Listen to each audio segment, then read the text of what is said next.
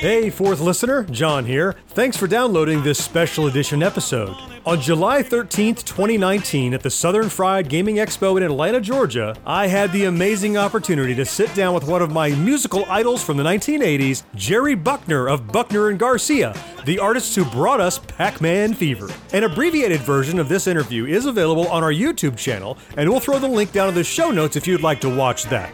But here, in this special edition, I'm pleased to present this panel in its entirety, including audience Q&A, just as if you'd been there with us. Of course, our regular show will be out on Thursday, just like usual, so this is an added bonus.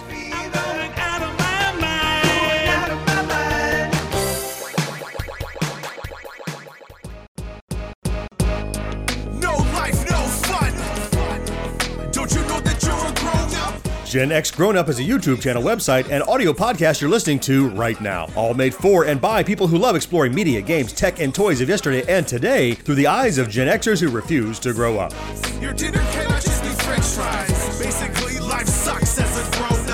Ladies and gentlemen, thank you for joining us uh, for the Jerry Buckner Q&A session. It's a pleasure to have you here. My credentials, I'm John with Gen X Grown Up. I won a, a uh, lip sync contest to Pac-Man Fever in my youth. I got my copy of Pac-Man Fever autographed, the 1982 edition my parents bought by Mr. Buckner earlier today. And on our podcast, I picked Pac-Man Fever as my number one favorite one-hit wonder of the 80s, even though my co-host disagreed with me, but I argued with him fervently. but more important than anything, I Where is that guy? I'm proud to introduce Mr. Jerry Buckner. Thank you. Thank you.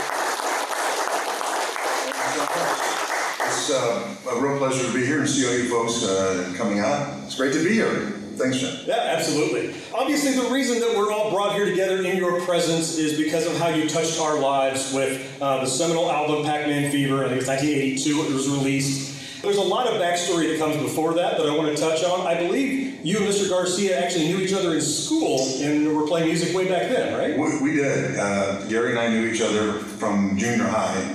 That's what they called it in Ohio. We knew each other then, and of course in high school. And uh, we had we Gary formed a band before I did. And the first thing he formed, I'll never forget this. Uh, he had a, uh, a, an airline uh, guitar and a little speaker thing, and he had a guy on drums, and they called themselves Biggie and his Rat.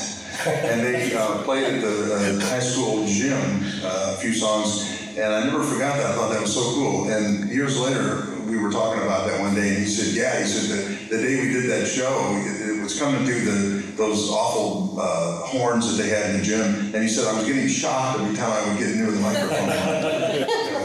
but uh, yeah, so when we uh, we started uh, playing together in some bands in high school, and then we got out of high school, we started playing, uh, doing different bands and playing and stuff, and uh, working on songs and recording, uh, doing what we could do in Ohio from Akron, Ohio, where we were from. Eventually, I moved here to Atlanta to play in a band, and then Gary came, followed, and we decided to uh, get into the jingle business, and that allowed us some time to work on songs, and that's kind of the beginning of uh, how we got into doing Pac-Man Fever. So, as I understand it, Pac-Man Fever came first, and then the album followed shortly thereafter. Yeah, that's right. Where did the idea for Pac-Man Fever as a single come from, and how that evolved?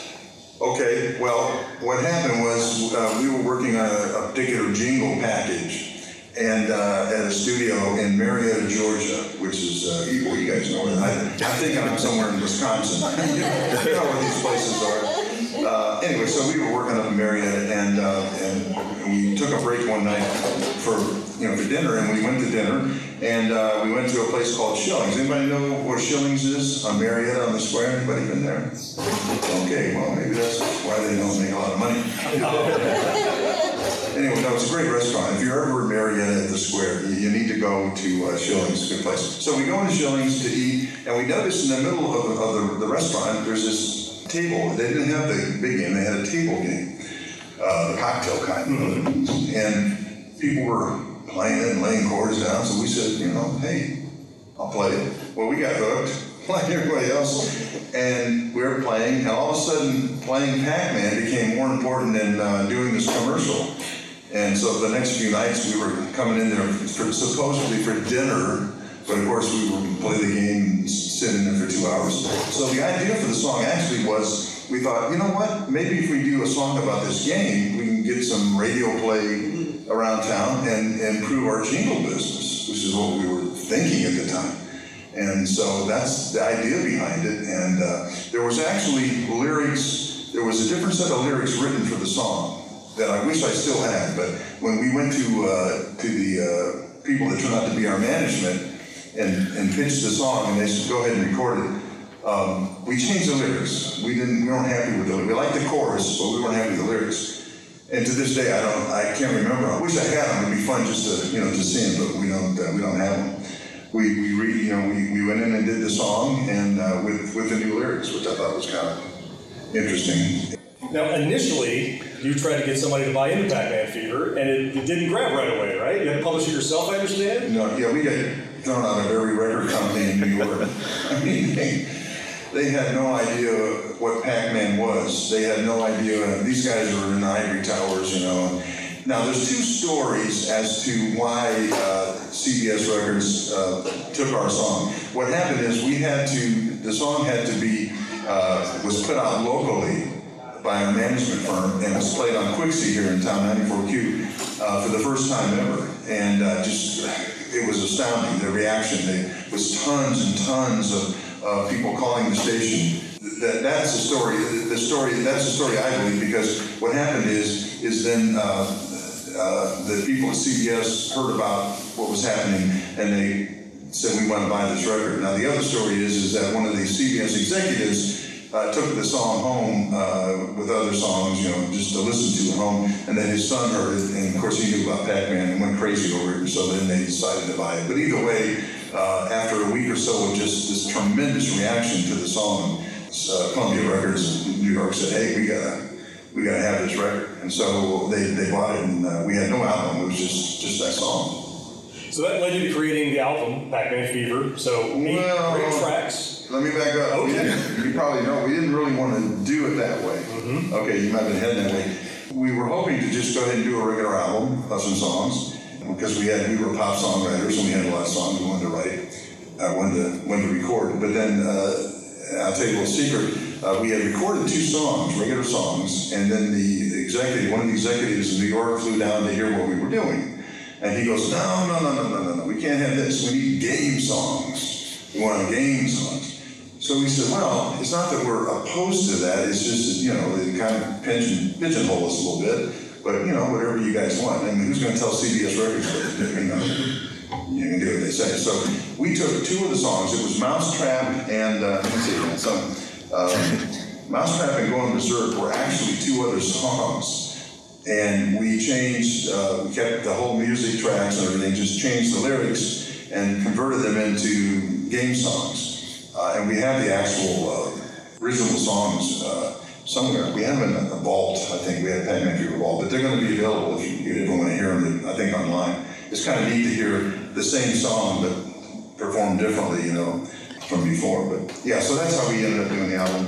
And uh, they asked us to. And did you want me to tell them how what we went through with the album? Oh, we- please do. Yeah, absolutely. well, um, we didn't know a a whole lot. These games, you have to remember back then, these games were all kind of new, and I mean, they were hot games, but you know, we didn't know what all there were, so we had to go out uh, at night to an arcade and find somebody, find a game that was popular, and uh, you know, have somebody say, "Yeah, Donkey Kong, that, that's a cool game." You know, everybody's not. So, okay, how do you play that? So we find somebody who knew how to play it, and so we would come back and take, you know, took notes and come back, and then we sit up all night and, and write this song. And uh, we tried to write a good pop song, and then put, you know, put the sound effects and, and so forth. And we didn't want to just put some junk out there with sound effects. We wanted to try to make a, a, a good album, you know, with good songs. So that's how we would do it. And then we'd get up the next day with two hours sleep and go in and record. It took us, we only had two weeks because the record label said, man, we got to have this album quick. It's a song, you know, it's a smash, you know, we got to have this. So uh, we had to do it real quick. And it was, uh, I think we ended up, the last, we ended up on the album, uh, New Year's Eve, I think was the last day of that, of 81, 19, because Pac-Man came out in 81. People think it's 82, but it actually came out in the fall of 81 the, the, on the local label.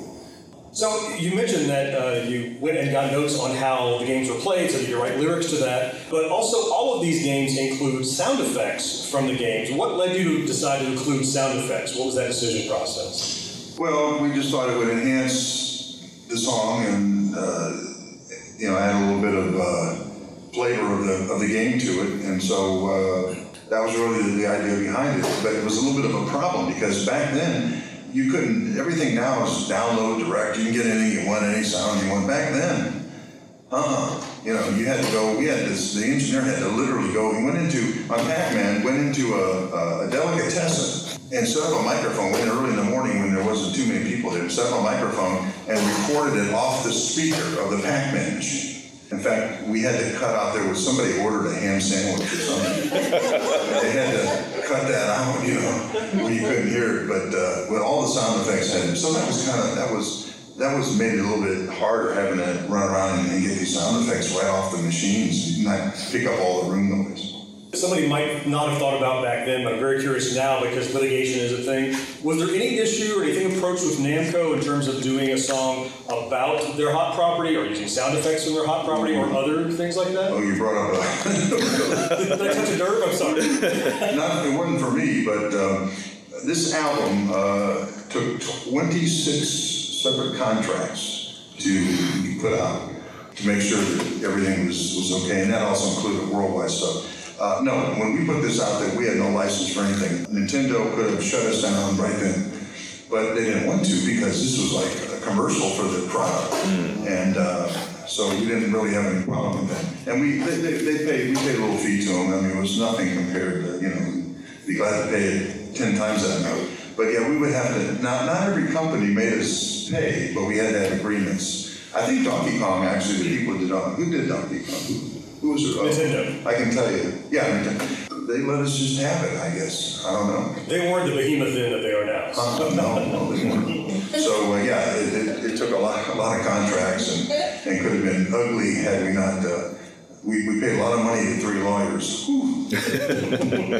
You mentioned that some of the songs were uh, were a different song before they became one of the video game songs. Mm-hmm. Uh, I've heard a single from Buckner Garcia called "Loose in the Streets." Sounds suspiciously like "Do the Donkey Kong." Did that come before or after? Or is it similar arrangement, or am I imagining? it? Way after. Yeah, Okay. they came way after. It was when the skateboard thing got really hot, and uh, my my son at the time got seriously into that and spent tons of money in the skateboard thing, and so we decided to to do that. And the song um, "Stranger Things" tried to license Pac-Man a couple of times. They wanted to use it in uh, in the series, the first episode, I think, where there's a there's a video game scene. Uh, didn't work out. Uh, the negotiations uh, with the publishers and stuff, I, they didn't work it out. But we always thought that uh, that song would be a good song for Stranger Things because it's talking about skateboarding and stuff. And so I think it's a pretty cool song. Oh, you? You know, it's a pretty good song.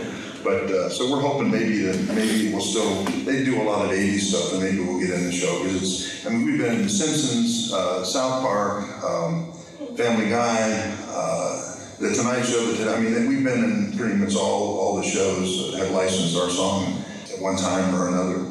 All of the uh, great talented artists, uh, musicians that are on the album speak for themselves, but there's uh, one credit in the album that I wonder if you could explain. Uh, and in the detailed liner notes, it says uh, credit to Jason's ray gun. Okay, my son Jason uh, at the time uh, was a young young guy, and at Christmas he got you know back then they were all kinds of electronic stuff was coming out you know in the '80s, mid '80s, uh, early '80s, and he uh, got this gun and you could change the thing and squeeze the trigger and it would make these different sounds. So when we were doing the song, we uh, we then what you know what could we do with this uh, song, particular song? And so Gary said he had been over to the house at Christmas time and, and was playing with that toy. He goes, "Hey, let's put the space gun on there." And I said, "Are you serious?" He goes, "Yeah." So we got the space gun and, and put it on the song. And people have asked about that, and I wish we had saved the space gun. Uh, it would be kind of a neat collector's item. Unfortunately, the space gun's gone, and I can't even remember what kind of. Well, I can remember kind of seeing it was, you know, but I don't remember. But that's the space gun story. Uh, Jason's space gun gone forever. And that was in the song Hyperspace, I think, right? Yeah, I think so. right.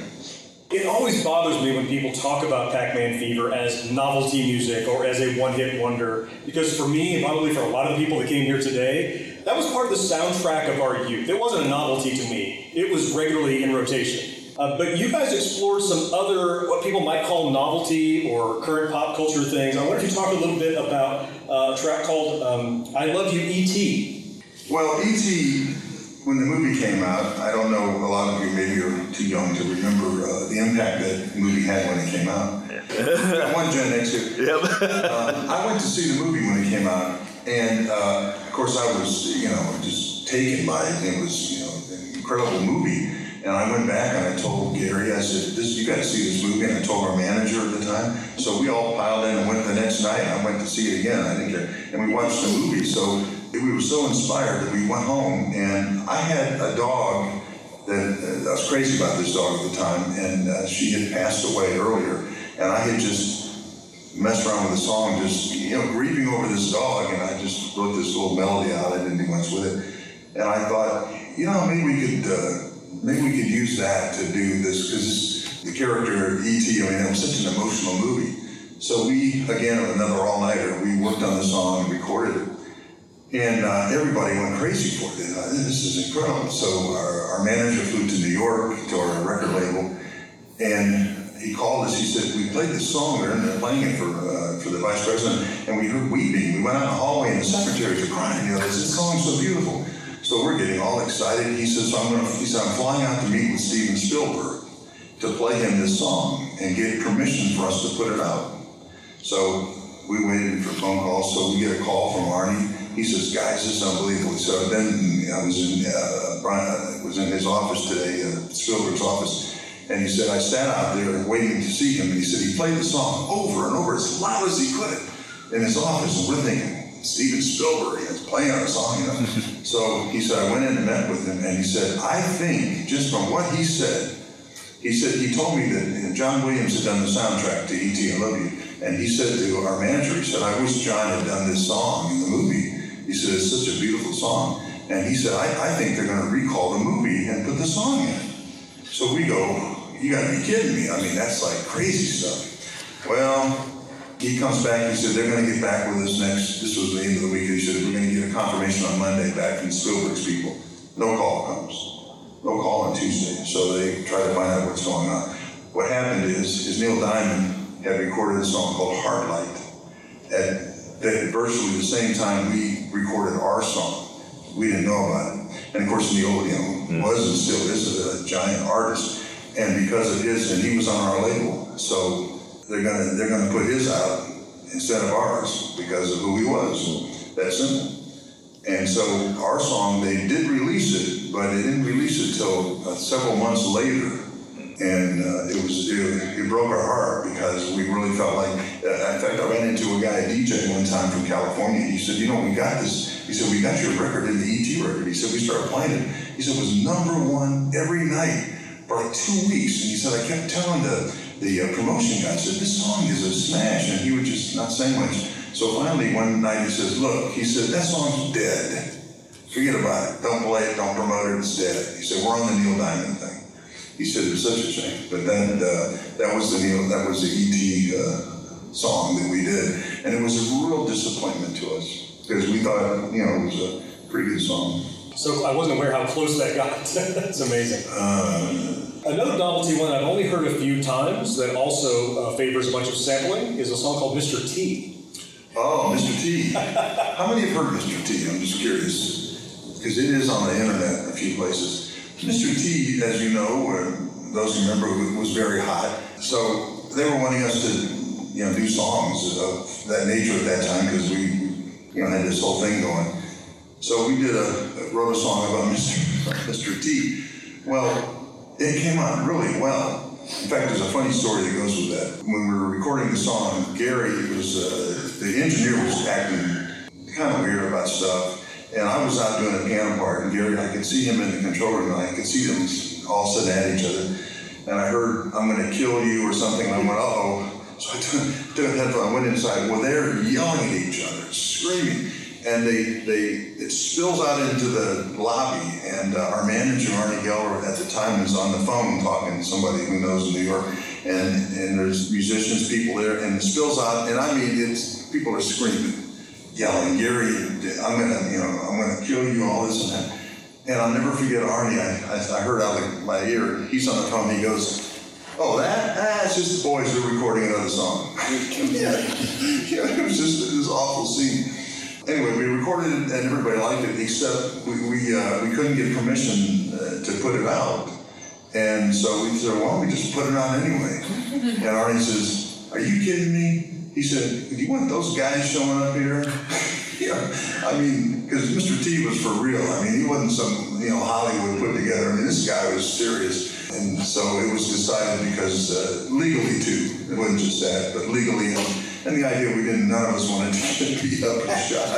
So that's what happened. But it was put in a somebody put it in a in a dance video from the 80s. And it's funny if you ever get to see it, it's online. And, you know, you see the, the hairstyle and stuff and the dancing, you know, and it's, it's just funny. But uh, I, always, I always loved that. I thought it was a good song, but, you know, didn't happen.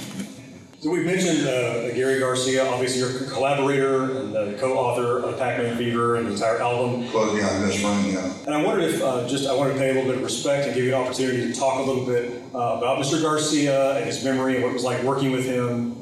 Well, Gary was a very close friend, like a brother. He and I, to, to when you, it's like whether you're in, if you're in the service and you go through a war or, or whatever, you know, you have this relationship with, with, with people or close friends. And it was being in the record business was a war. I mean, it was really tough, you know, the competition. But what we went through, you know, the ups and downs and everything, we were very close, very, very close.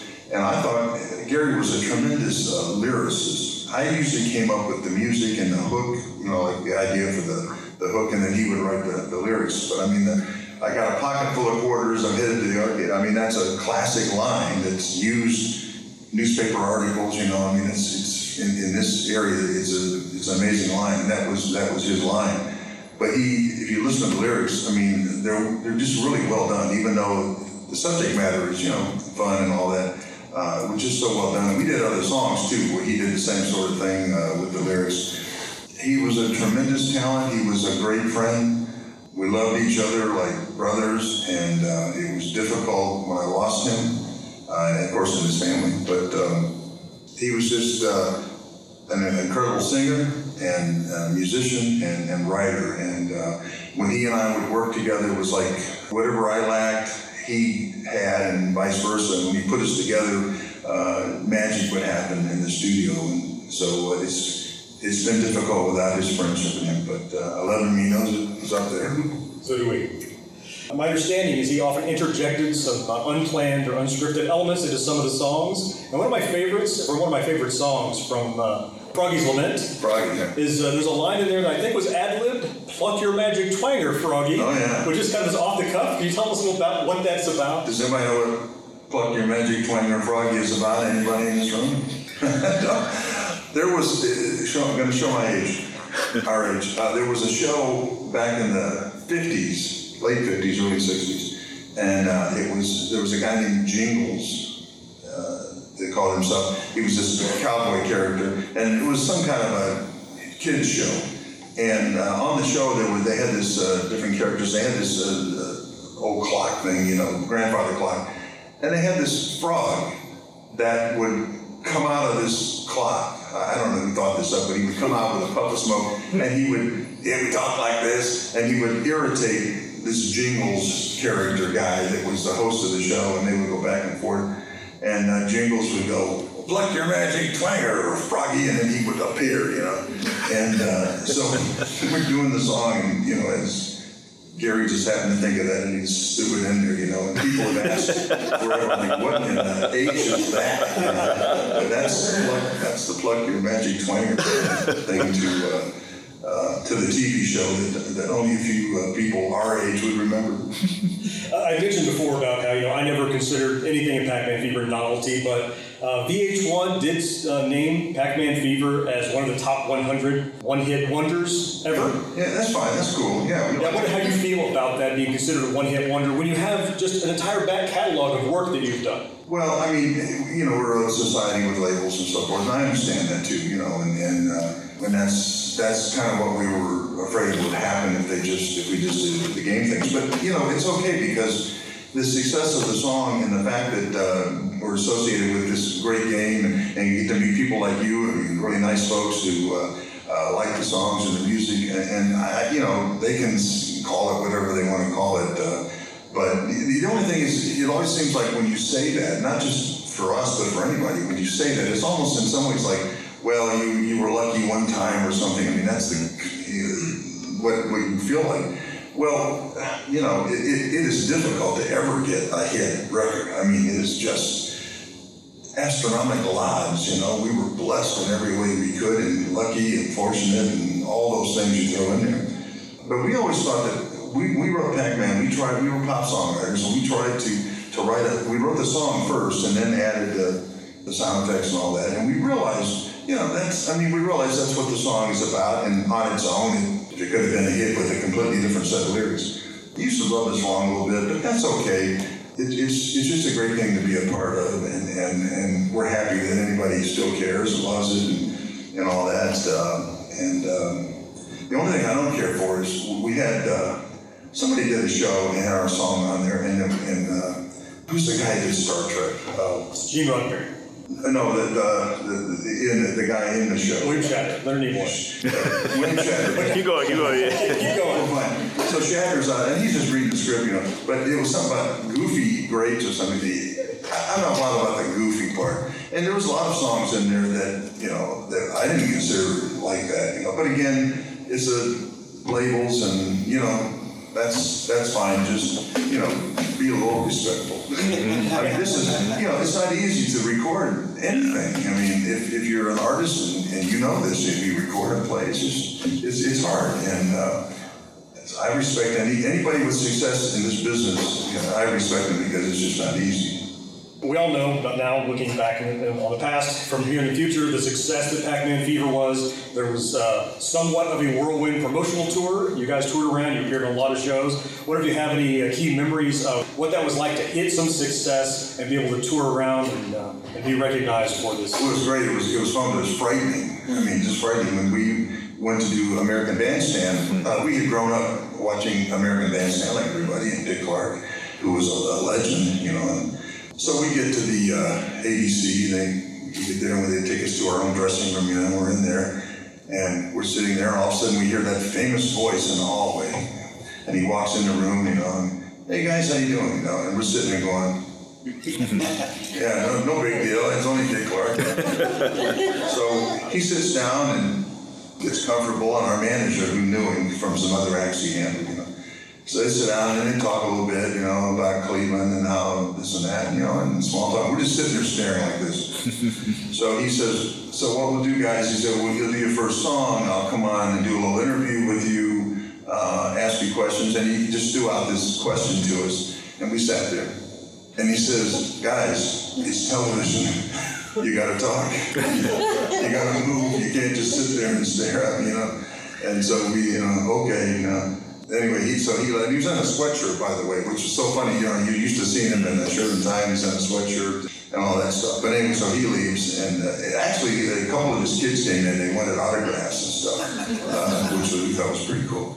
Anyway, so he uh, he leaves. So we're getting ready to do the show, and they, they're showing the show when you're in the dressing room waiting to go on. And they're showing it. They did six shows. They did three in those days. They did three on Saturday and three on Sunday. That's how did. I never forget. He was sitting there, and he said, he said these shows are just killing me. you know, go, come on, you can't say that. You know, you can't talk like that. So I said to Gary, we're getting ready to go down to do our segment. And I said, I hope you get the first question. You know.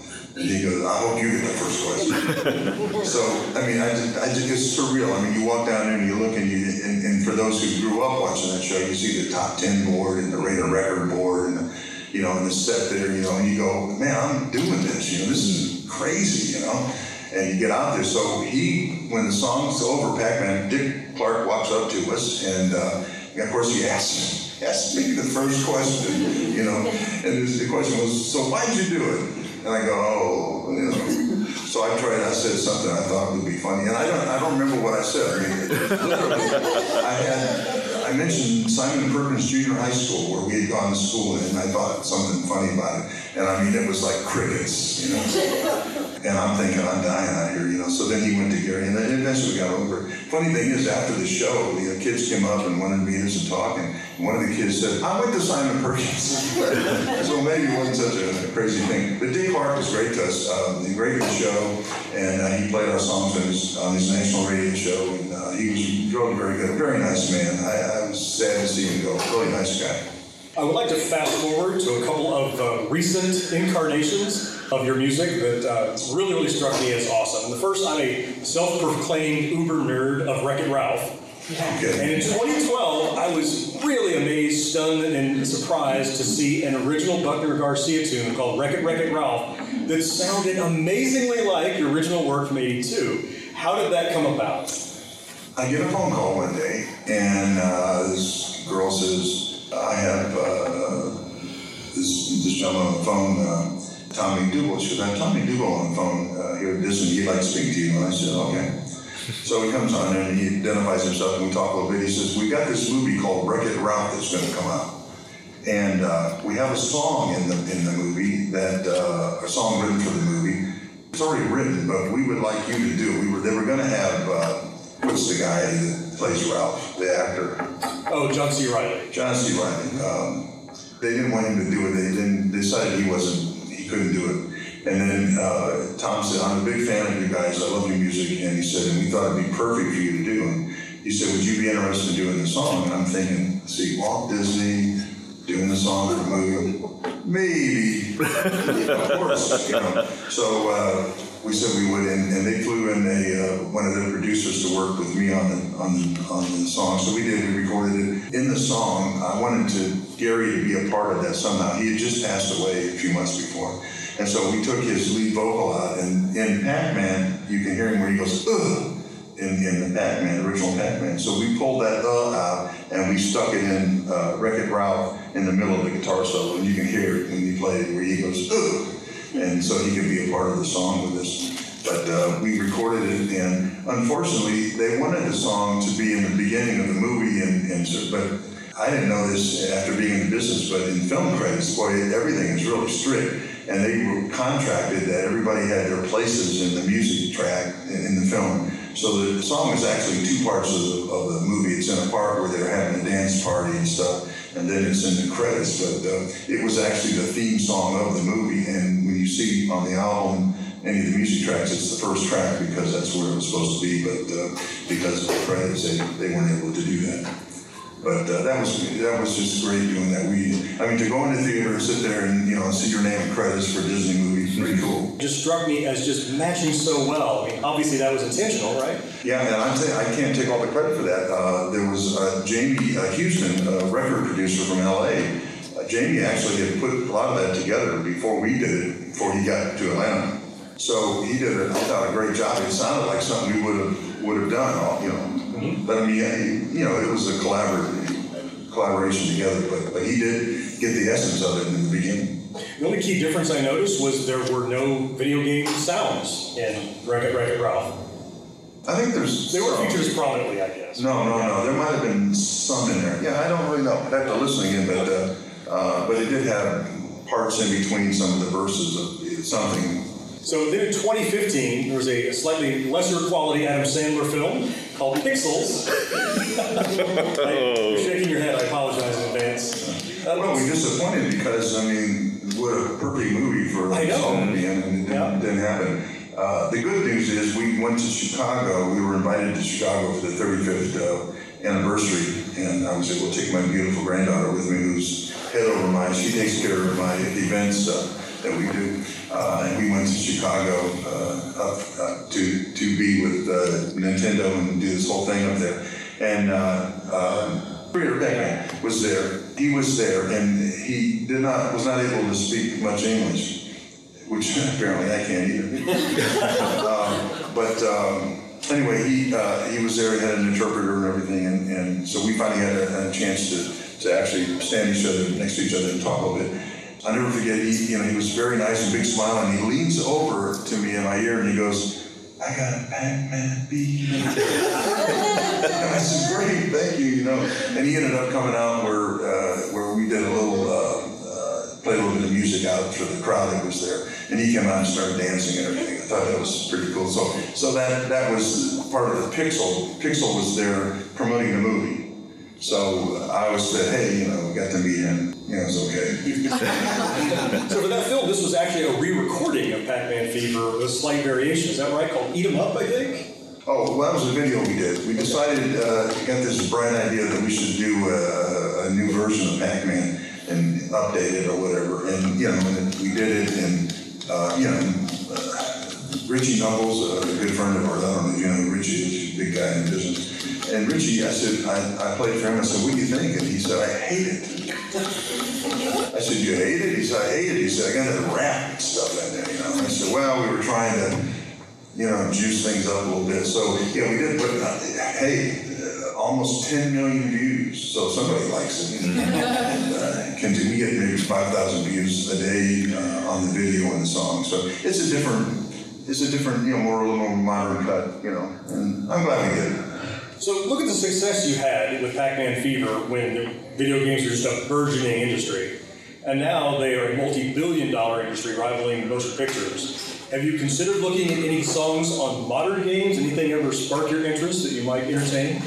Well, uh, I continually, you know, you get ideas about stuff, but um, uh, yeah, I think that there's so many artists now and younger artists that, that are doing all these songs, and so I, I don't really, uh, you know, I don't really think about doing it. But I still write songs. I love to write songs, and I still uh, active uh, doing things in studio. I have my own studio, and I also do a lot of voice acting. I got into radio for a while, which I really enjoyed doing, and then I got into doing some voice work. So it was fun. I sit home and you know, people send me scripts and I do the scripts and they pay me. I mean, you know, who's going to turn that down, you know? But I still work on, on the songs and, um, and uh, I had, well, we, we had a couple game song ideas, to be honest with you, and we worked on one of them. One of them was an idea about uh, a guy and a girl who, well, actually, we had, this is based on a true story.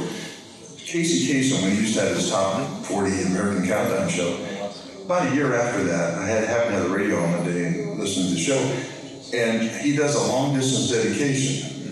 And the dedication is from this uh, a girl who said, uh, "I met this guy a, at an arcade last year or whatever, and they had a you know relationship or whatever, and then they broke up, and and she said, I don't know where he is, but would you dedicate Pac-Man Fever to this guy wherever he is? You know that Nancy still loves you or whatever." And I thought, you know, of all for a dedication song, you know, usually it's going to be a ballad. One of the most interesting dedications of, of all time. Uh, crazy. A lot of crazy stuff happened with, with this song. But I'll tell you another story real quick if I can. We were, we were asked to do a, a, uh, a Nickelodeon show. And there was a show on at the time, very popular show. And it was kind of a Phil Donahue kind of thing where they had a younger guy who was a host and they had an audience of, of you know, teenagers, I guess. And they would have guests and topics and they would go around with a mic and say, let them ask questions. So because of the game thing, you know, natural show, so they brought all this in. It was at the Ed Sullivan Theater in New York, and they brought us in. And so we're stuck in this green room, and they had a couple of some people from TV shows, somebody from Fame, and some shows, and they had some two or three guys from the video game companies were there. Well, there was a group of ladies who had formed this uh, anti-video game coalition, and they got they, they were getting on TV and they got real heavy into it. So they were going around the country and hating video games, you know, against video games. They're awful for our kids, you know, the whole nine yards. Well, they get into it with these executives in the green room before we go on live TV, and they're kind of going back and forth at each other. Well, I'm sitting next to them. They were sitting here, the two ladies, two of them sitting there, and I'm sitting here in Gary. I'm thinking, when they find out that we, the guys doing that song, probably gonna, you know, get physically hurt. So I'm just sitting there like this, and so all of a sudden the lady, she looks over and she goes, aren't you the guys who do the Pac-Man Fever song? Yeah, yeah, that would be us. She says, my daughter loves that song. And she said, can I get an autograph? And just, you know, and all this stuff, she couldn't have been nicer. And then goes out on national TV you know, yelling about how bad video games. are. It was so, so ridiculous. Yeah. Crazy stories like that. How do you feel about the longevity of Pac-Man Fever, how it's been incorporated into pop culture? You mentioned all the other shows and uh, franchises that have incorporated it, and knowing this it's just a, such a small slice of kind of your work and your life. How do you feel about that being the thing that is most uh, recognizable uh, as representative of your work? I know your the album you didn't want to be all game songs. It didn't diminish your, your credentials in our eyes, but how, how do you feel about that for your uh, kind of history and recognize? You know, as I was saying earlier, I'm just, uh, I'm thrilled that, that anyone would like uh, anything I would, music would, that I would write. I think it's an honor and I uh, am uh, uh, humbled by it that, that, that people would like what we do and purchase it. And I'm glad to be known for that, you know, known for anything, but is, is an honor.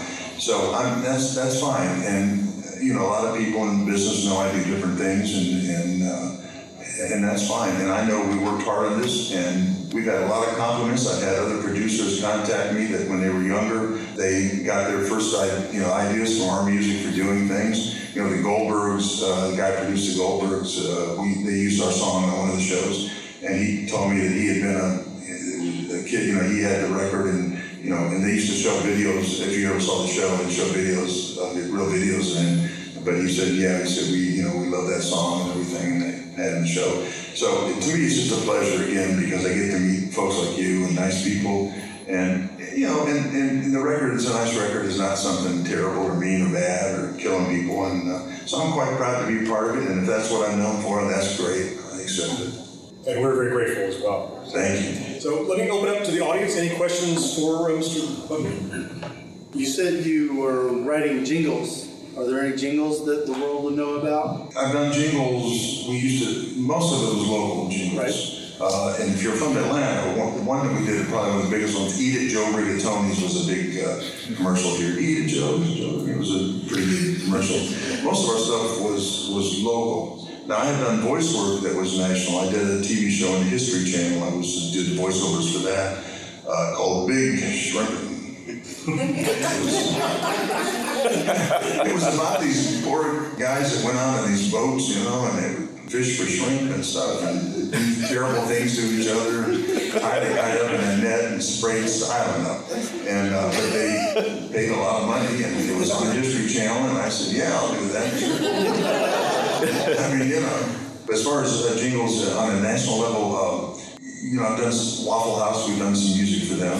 Um, most of it's regional. Uh, Another question back here? Yes, sir. One, big fan of both Journeys Grown Up and Bugman Garcia. Oh, great! Thank you, thank you, thank you. I'd just like to say I consider Buckner Garcia the, I guess you could say, forefathers of musical vocals in video games in general. Okay. Because I don't recall any musical, any songs, vocal or otherwise. Right. So Uh, can you briefly describe your songwriting process? Do you like to come up with a melody first, or a chord structure, or do you sit down at the piano? What do you That's a, that's a good that's a good question. Uh, for me, uh, and I think most writers do this, but for me, well, when I write for myself, yeah, I guess really when Gary and I wrote the same thing, uh, you get a concept, you know, in your mind, and I a song title or an idea, and uh, I start messing around with it first, and it's usually the chorus, usually the hook part of the chorus, and I'll work on that, and then if I'm happy with that, then I may work on uh, then start on the lyrics, and I lyrics is tough. You know, Gary was a better lyricist than I was. I, I mean, I write lyrics. I, I had a hit. Uh, there was an artist named Anne Murray who used to be a big artist years ago, and she cut one of my songs. It was top twenty, and it, it was a good song. It was, you know, hit. It did good. Um, so, but I have to really work hard at it. You know, uh, writing a great song is so hard to do. It's just so hard. But I would work on the on, on the chorus part, the hook part, and then, then and then on the verses. Now sometimes you'll get an idea for a melody. You know, I'll get this melody in my head, and then just over and over, and I go, "What is this?" So you go in and sit down, and, and uh, you know, you, and you work on it. And I'll tell you an interesting story. You might find interesting, and you may not. Um, but I'm going to tell it anyway. Uh, I had an idea for a song. I've always been a great respecter of veterans. Are there any veterans in here? I, that's that's great respect for you. I, I, I applaud you, sir, for your service and thank you. And I had this idea, it just came to me one day about the wall from, you know, the Vietnam Wall. So I wrote this song about about the wall, and uh, ended up Bertie Higgins, who did Key Largo. Remember that song? A big hit. So Bertie, uh, that CBS said we're gonna have Bertie record it. So he recorded the song, and, and we did it. Well, when they were doing running the legal stuff on it, uh, the song was about a soldier. I made this up. It was about a soldier. I had a name and and, and when he what his rank was and the stuff he did and all this. And uh, so when they did the legal stuff to make sure everything was okay, I get a call from Arnie. He goes, he said, "This is weird, man." He said, "He said "This- is a real guy." And I said, "It is." He said, "Yeah." He said, "He's he the real guy. His name's on the wall."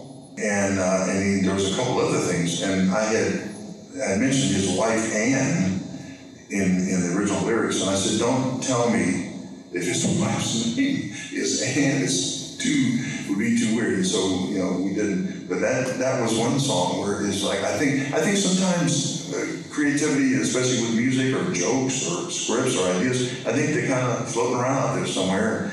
Maybe sometimes times because your brain because you do this all the time, it, it's a little more receptive maybe, and boom, and comes in. You know, but you still got to work at it to put it together. It doesn't just you know, you don't just have this song come about.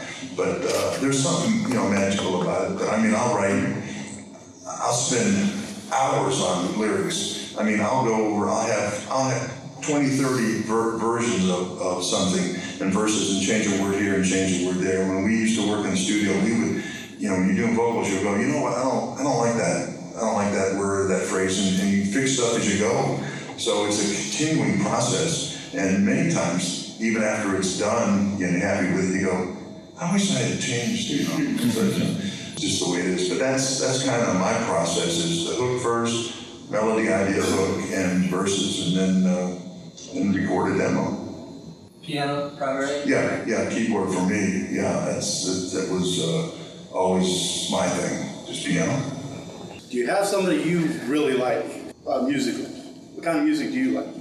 Oh, I I like all kinds of music. In fact, uh, which sounds like a stock answer, but I was gonna say.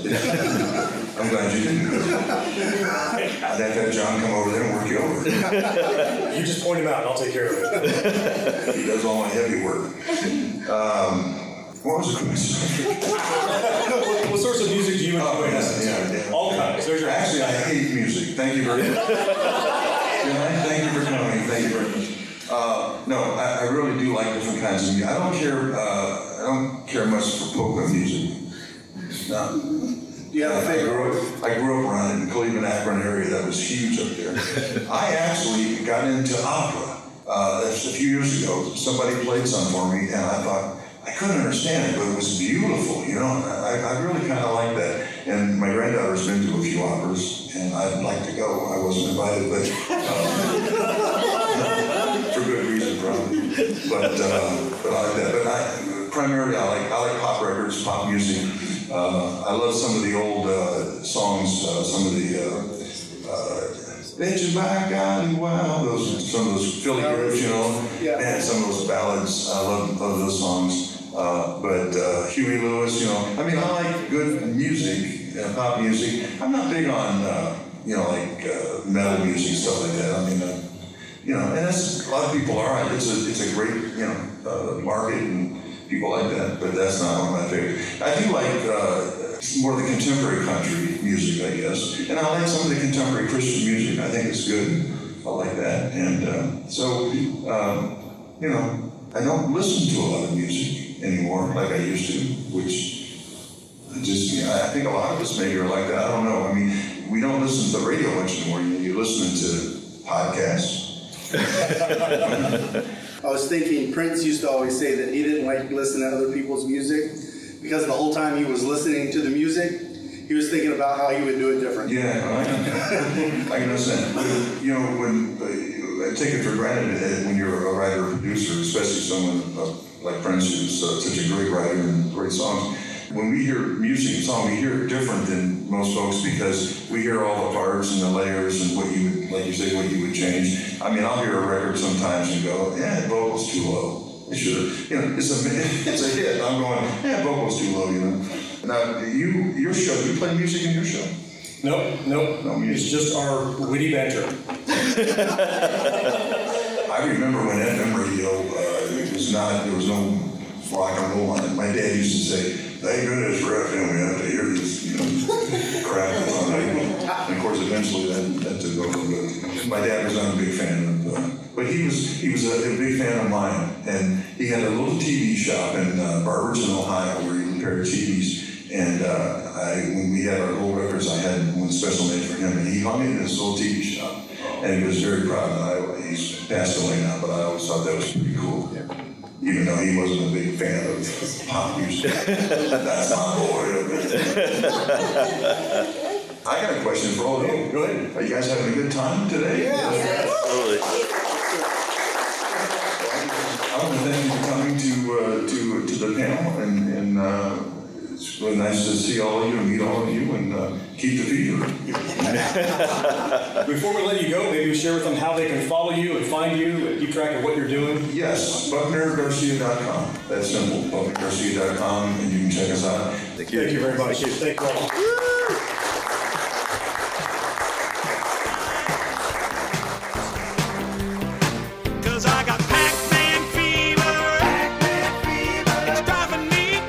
If there was anything in this show you'd like to learn more about, the show notes which accompany each episode are full of links to click and explore. Catch up on past episodes and get pinged every time a new one's released by subscribing wherever you listen to podcasts. And you know, iTunes reviews help more than you know, so if you haven't yet, please rate and review us in the iTunes app. And if you have a friend who isn't yet listening, why not? Tell them about us, they'll thank you later.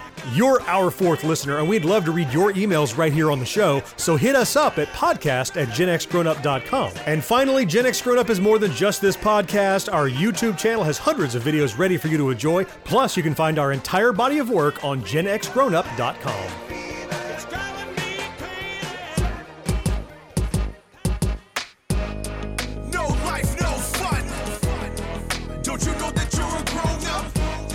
Gen X Grown Up is a member of the Evergreen Podcast family. Learn more at evergreenpodcasts.com. We're also an affiliate of the Geeks Worldwide Radio Network. You can check them out at thegww.com. Basically. What was it like to be there for historical sports moments and unforgettable performances? To be behind the scenes? On Pressbox Access, you'll hear from me, Todd Jones, and other sports writers about their experiences with the greatest athletes, coaches, and sports events of the past half century. We'll share some stories behind the stories, some big, some small, and some we've only told each other. Let us buy you around on Pressbox Access.